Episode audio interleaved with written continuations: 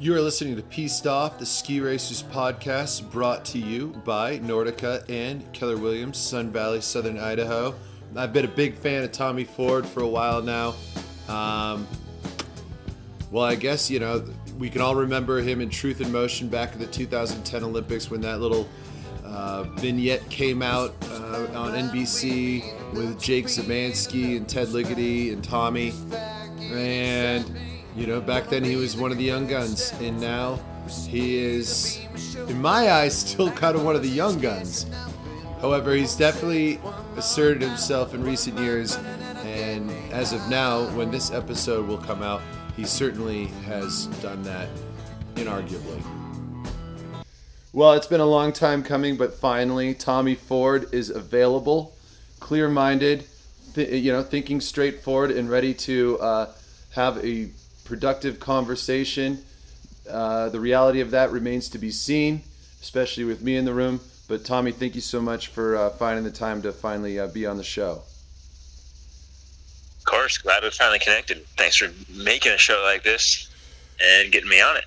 Well, you know, I mean, I feel like you're you're such a great uh, culture keeper of uh, U.S. racing, and um, you know, of course, you. I think, you know, I've been following your story since the beginning, since the D team days with Max Hammer, and uh, um, you Oh, know, yeah. it's and uh, let's see here, Truth in Motion, and uh, some injuries, and then uh, switching from Fischer to Head, and um, getting on, uh, even doing the, uh, uh, you're, and I think you're on the plastic plate, the Vist plate versus the t- uh, titanium uh, aluminum one, even, and so just kind of watching your evolution and how the results have stacked up with it. I mean, you're coming off, you know, 2019 was, would you argue that was, that was your best season? Yeah, I mean, results showed it, but as far as my clear-headedness and happiness, I would say I was more consistent with with that throughout the season. So that's a that's a win in my book. Yeah, so you feel like there's a direct parallel with your mindset to your to your actual performance. Yeah, absolutely. Gosh, that's a, that's a whole nother episode, by the way. Let's uh, let's let's maybe save that one for another time because uh, I know we've got a lot of other. I've, I've got a couple other ideas that I'd, I'd love to um, uh, present to you, but I I do since we're still in the ballpark of singing your praises. I will say um, one of the greatest pleasures I had of 2018 that season uh, and I also went to the Hahnenkamm that year, so this stacks up against that as well. Um, U.S. Nationals here at Sun Valley, your first run of GS was one of the most exciting runs of skiing. It was the most exciting run of skiing I saw that entire season. really? I I would say, I, I, but I, I will say that RCS's Super G win, that run he had at that, the, I think it was the day before, that also was right up there with me. But I loved them both for very similar reasons. But watching you specifically in that first run was just total, totally professional and just ex, uh, just excellent skiing. Oh, thanks. I wish Ryan would have finished that run. You, well, oh, of course. You know, you, you, I mean, you want to, you want, you want everybody to, all the good ones to come to the finish, so you can say you legitimately beat them. Yeah, it's always a pleasure skiing that is that Greyhawk that run. yeah, yeah. Nice, consistent, steep, good snow. Actually, it kind of reminds me of before we actually digest in, or get get settled into the actual meat of this conversation. Um, actually, I've got some video footage of you from NORAM finals from maybe five years ago at Waterville Valley, and and we we can. I, I'd love to. I'm going to spit a couple ideas at you, and then you feel free to elaborate on what the realities are. But what I see is is you just wanting to hit your mark uh, uh, on the rise line every single time, and then just have a massively strong inside half, and that's just consistently each turn. And it just seems like once you get those, once you have those two things in place, everything else is just like kind of coming at you, and it just ha- everything else just kind of happens. But it just seems like you are so um, you've got those two pieces figured out and you're skiing and it just you just watch the rest of it come together without any panic. And it is and it just creates really clean runs. And that's a lot of what I saw in Sun Valley. You know granted that run is much harder than Waterville as much as I love Waterville. Um, and, and, and I guess that just shows the strength of your mileage on the World Cup and having skied such strong tough pistes and surfaces but I mean, would you say that that those are? I mean, am I? Are you looking at them the same way? Are you thinking about it differently, or is that an accurate statement? Um, yeah, I mean, getting being patient across the hill is huge, and it's always a challenge. So it's something to always work on. Right. Um, and that strong inside half or driving your inside hand or like closing your outside ribs, all that, it's like that just kind of ensures that you're in a good position. Um, and so, yeah, I don't know. I, just, I try to keep my time since I got injured back in 2013. I don't know. I just felt like I was became a little more focused when I did it. become get back on snow and be efficient with my time in the course and work on my skiing every turn and be consistent with that and get and not always worry about being the fastest on every day of training or anything. Just like stick with the progression that um, where I'm at and get that movement pattern dialed in. Get, have the body learn the biomechanic of whatever movement you're working on, and and uh, stick with that, and then it becomes more second nature. So when you do come on race day, you don't have to work on things so much. You just allow things to happen. Yeah, yeah, that's and that. I mean, that right there in the S. It's just like that's. It, it sounds so easy coming out of your mouth too. Whereas you know, gosh, what you, you just said it. 2013. You're well into your 20s when when this actually like started to click. At least that's what I'm hearing out of you. And meanwhile, um, you know, some kids are a little are, are getting done their college years, or I don't know. I mean, that's yeah, I was like 26, I think. Yeah. That so, yeah, I don't know. Like when I was younger, I had a good base. I learned how to ski well young, and I skied a lot. And for a while, I just skied as fast as I could, and had a lot of inconsistency and was really fast at times. But learning to ski with quality is is what has made a difference in the last couple of years. I think I feel like that's something that I notice a lot with with the college kids, college racers, because their time on snow is so limited that they're almost by default forced into into that just so they can get what they need out of things. And meanwhile, you know, you pair that with the actual mileage that counts. I mean, all of a sudden, that's that's that's a pretty dangerous and ideal combo. Yeah, yeah, yeah. I mean, people. There's that. I don't know. I didn't know the details of this study that well. But there's that book talks about ten thousand miles or ten thousand turns or something, ten thousand repetitions of intentional practice. Right. You know what I'm talking about? That's I know kind exactly of what you're buzzing around. About. Yeah, yeah. That that I mean, yeah, it makes sense, but this also seems kind of discouraging to me if you're like older or just notice that you're you haven't skied as much as some of your peers over your lifetime like that that can be discouraging and i think you can you can get a lot out of your skiing if you really have intention with each moment on on skis yeah, and I think it's like it's not measurable compared to ten thousand turns, but it's it's got it's got something there for you. Well, just even getting like you know twenty hours or you know twenty whatever two hundred turns a week, you know that stuff starts to count up, add up. So it's really like you know when you take uh, if you if you took those ten thousand turns or ten thousand hours and broke it down into the into the baby steps was what uh, uh, you know which is what you would do with ultimate goal with an ultimate goal right like winning an olympic medal okay how am i going to get there start breaking it down to what am i doing right now sort of stuff so you know, however many steps in the process down the ladder to get there. You know, that's that's what ends up having to be, you know, like Bode talks about respecting the process and whatnot. And that's that's that's really what it ends up being. It's just every day you you have to have these that intention that you speak of because then that that's what adds up. You know, so you can't you can't stand at the bottom of a mountain and go, "Gosh, I got to get to the top of that," you know, and, and, and be fearful of it. You got to take put one foot in front of the other and start working your way up it. Yeah. So. Uh, way you do.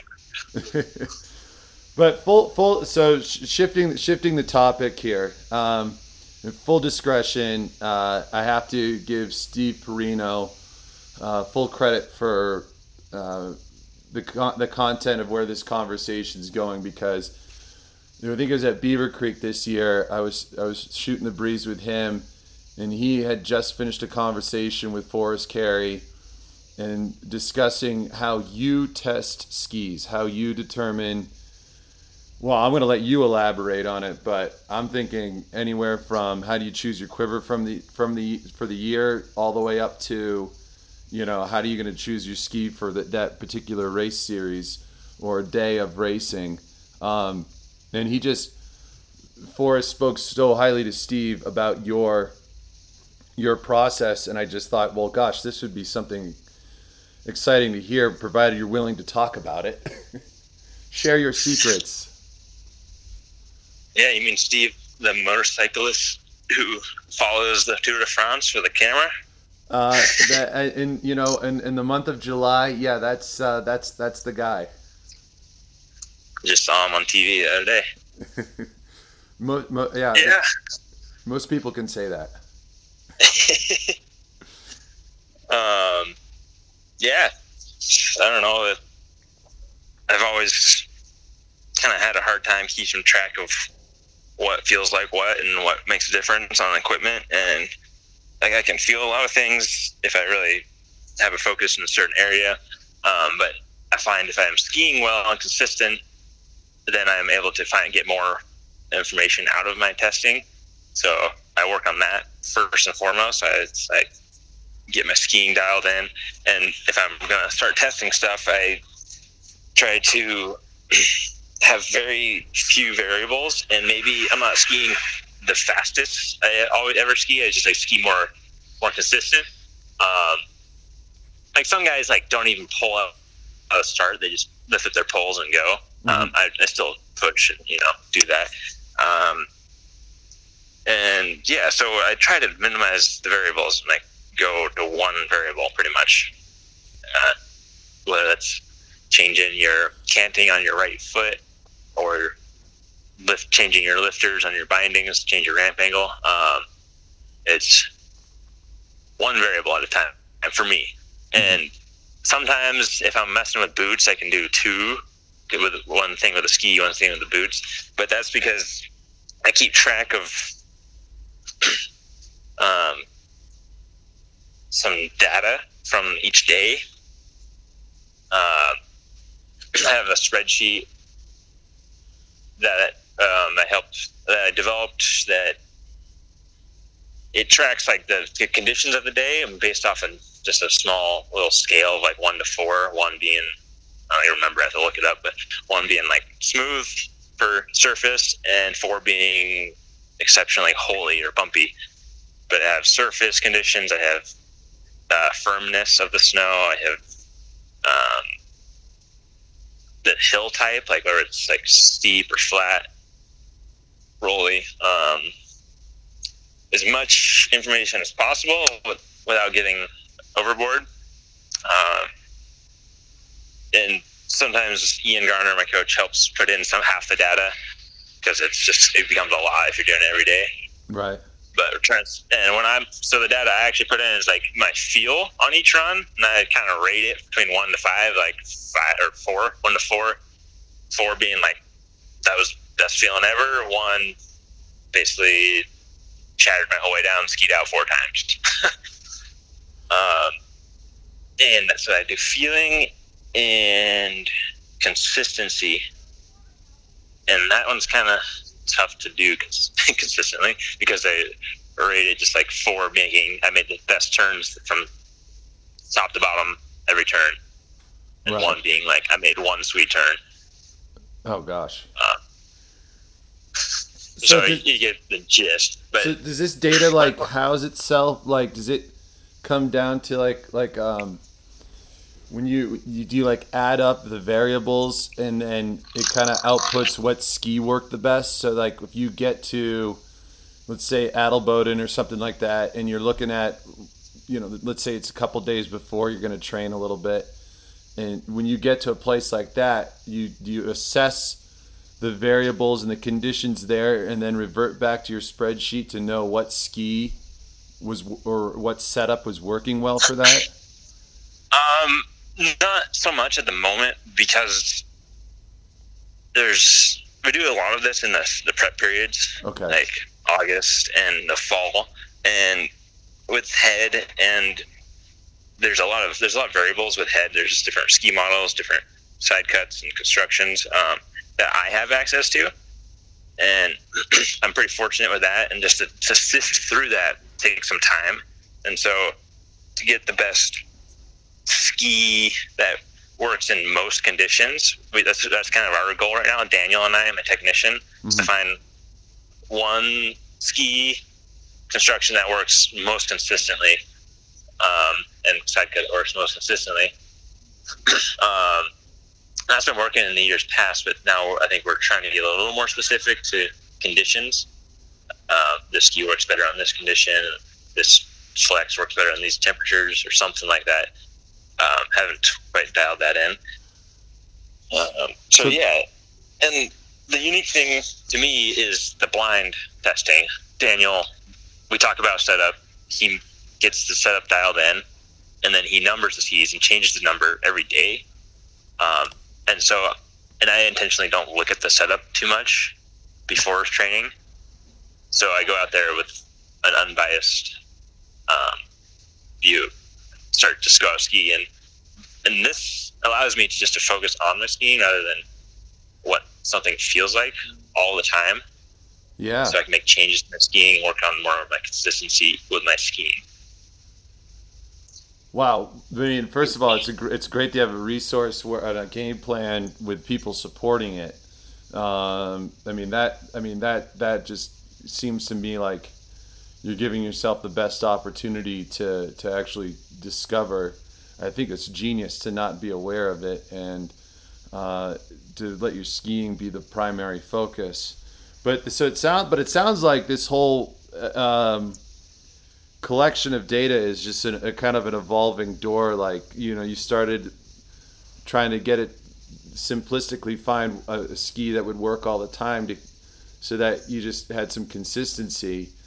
But now that now that more data and more ski testing has occurred you're now opening the doors to kind of having more determining factors to kind of open the door to uh, the, the quiver a little bit. Um, is that is that safe to say? Yeah, it's, we got just a better feel for what does what on snow. Yeah, and I, I encourage like younger racers to to experiment a little bit with a setup because I mean it's not going to solve everything. Like people would say, my canting's off, I can't ski today. It's like, well, yeah, to an extent, but you still got to be able to ski. Um, and skiing just comes down to movement, and you can ski pretty much anything if you can adapt. right. Um, that's a little disclaimer, but there are some tweaks that really do help um, if you know what to tweak. And there's like the ramp angle makes some difference, and like how the ski initiates. Um, moving your mounting position forward and back changes how the ski initiates again and how it releases. Um, and just do little little things and do only do one variable and just try those little things. and then, but if then that way you can. Yeah, go ahead. but if you're blind, if you're blind, I mean, you're, I, I'm assuming the number system helps is, is with with all the other variables helps kind of with the outside factors because I mean, you, you, if you're only tweaking one things at a simple things at a time, it's not like you're sitting there at the top of a buff GS course on a easygoing hill and you've got 10 pairs of skis and whatever runs fastest is the ski you pick you know? So this this sounds to me like um, how do how do you i mean is this number system with one through four really critical to determining that because uh, that's where the variables are being kind of um, boiled down I, I, yeah, yeah. So I forgot to mention time. We throw time in there, right, and rank it for the day, and then um, make a percentage out of it. like how far off the fastest time of the day was I, like the entire group, and how far off of my own fastest time was I each run. And so we can do like a little pivot table through in Excel. I don't totally understand this because I didn't get enough schooling in Excel, but Garner helps make these tables that spit out numbers uh, ski model numbers that say like, hey, this is this time is within the top, or this ski has been in the top 0.5 percent every time for the last, or like this many times compared to this ski, and so we can see like usually it spits out like pretty obvious like, okay, this had the top 0.5 percent time and feel. You can combine those and feel the last 20 sections. So it's like a log that keeps us history of the equipment too. Right. Jeez, this thing is this is incredible. I mean, uh, I'm, I'm, if uh, if Graham Linetto at Swix uh, listens to this episode, he might be call, calling to see if uh, for for a uh, see if this thing can be uh, you know so, some kind of software they can house with Swix or something like that. This is this is next level. And, I'm sure they're doing stuff like that with Swix or ski testing. Like, yeah, but the, yeah, but for a software, but to have like kind of a created software that that has like a formula to it, that's, I mean, that's that's pretty clever. That's pretty clever. See ski coaches in their brains. See, that's that's amazing. See, and, and who knew?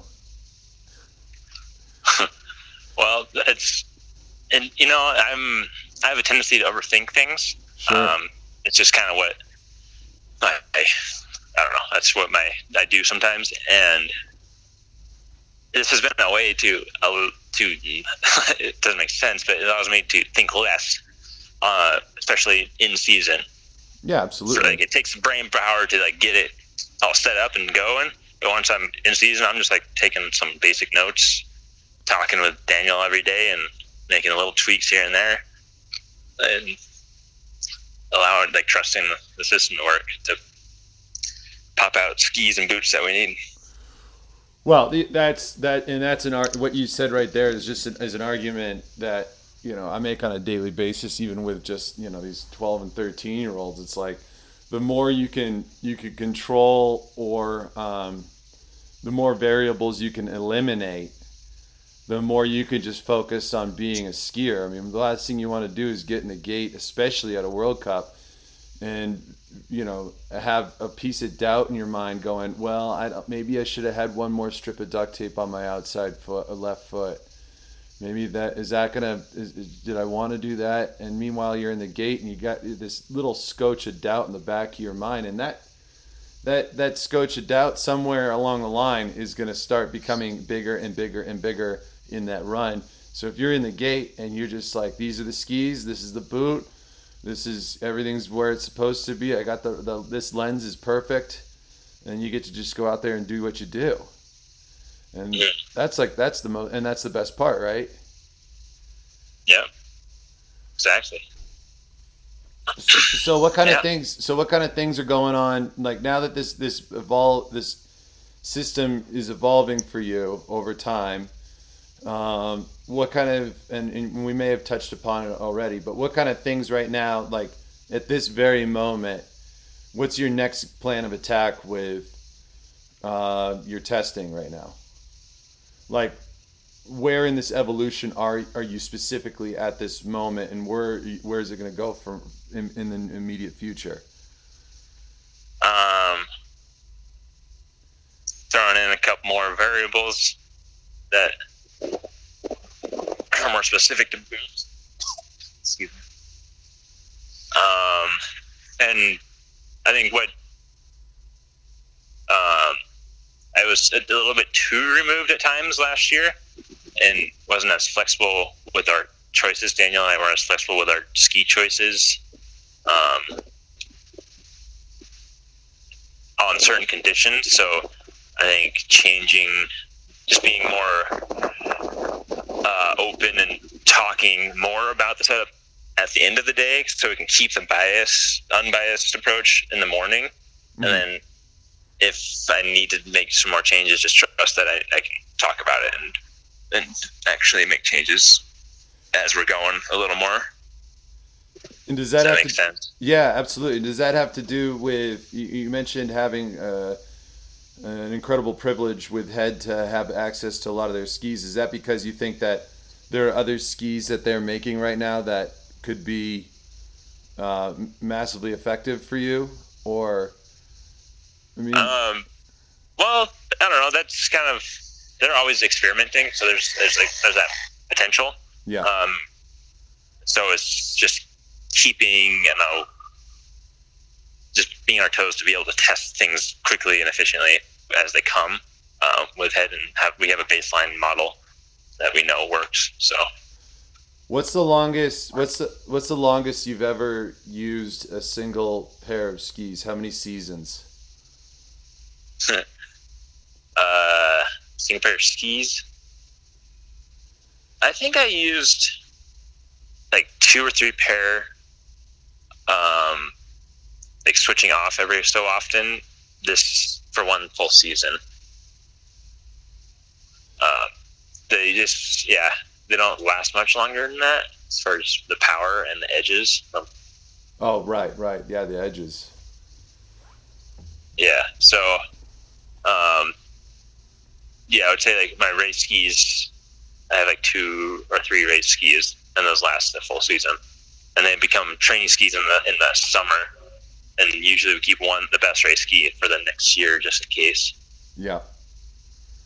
But it's kind of you gotta just trust the companies that they do a good quality control and um, and trust that they'll come out. You'll find another ski and boot, even though every day of manufacturing is different, right? And temperature is different, glue is different, and like yeah, everything can be different, but that doesn't necessarily mean it's going to be better or worse. So.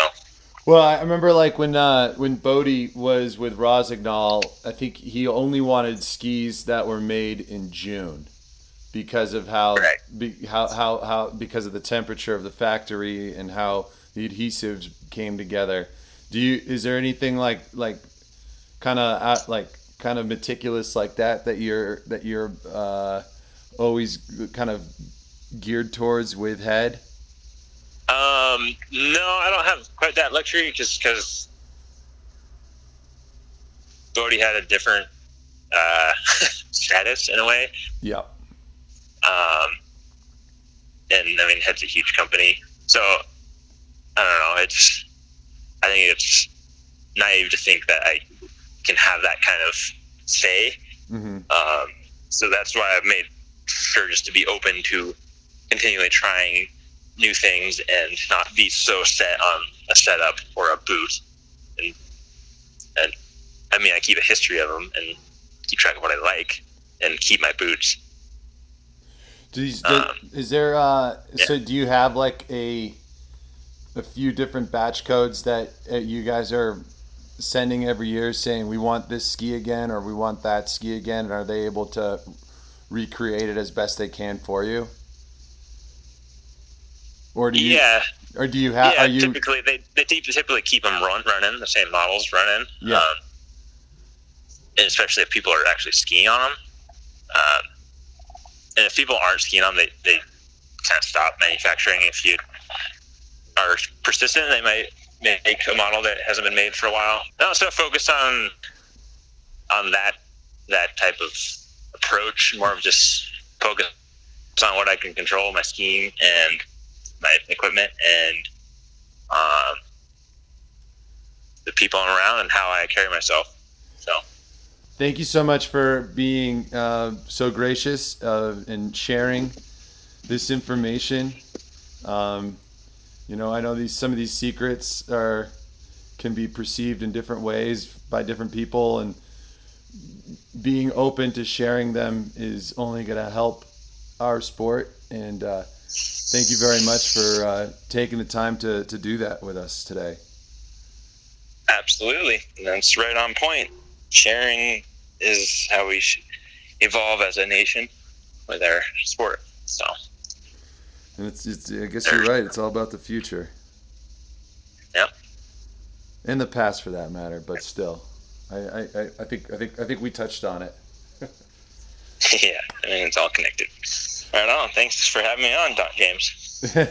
you got it, Tommy. Thank you, thank you so much, and uh, we'll look forward to uh, another fantastic season. Sounds like you're really starting to figure, you know, fi- get get these finer points figured out, and you know, I, all the best to you. All right, thank you.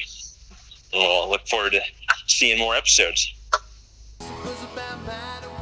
And that concludes the first batch of season five. We got more episodes that'll be released later on. I'm hoping maybe in January sometime, early February at the very least. I've got a ton of uh, guests lined up for the second half of the final season, season five, including Tyler Palmer and a very special guest to, to be left unnamed for our final episode. We'll see you soon.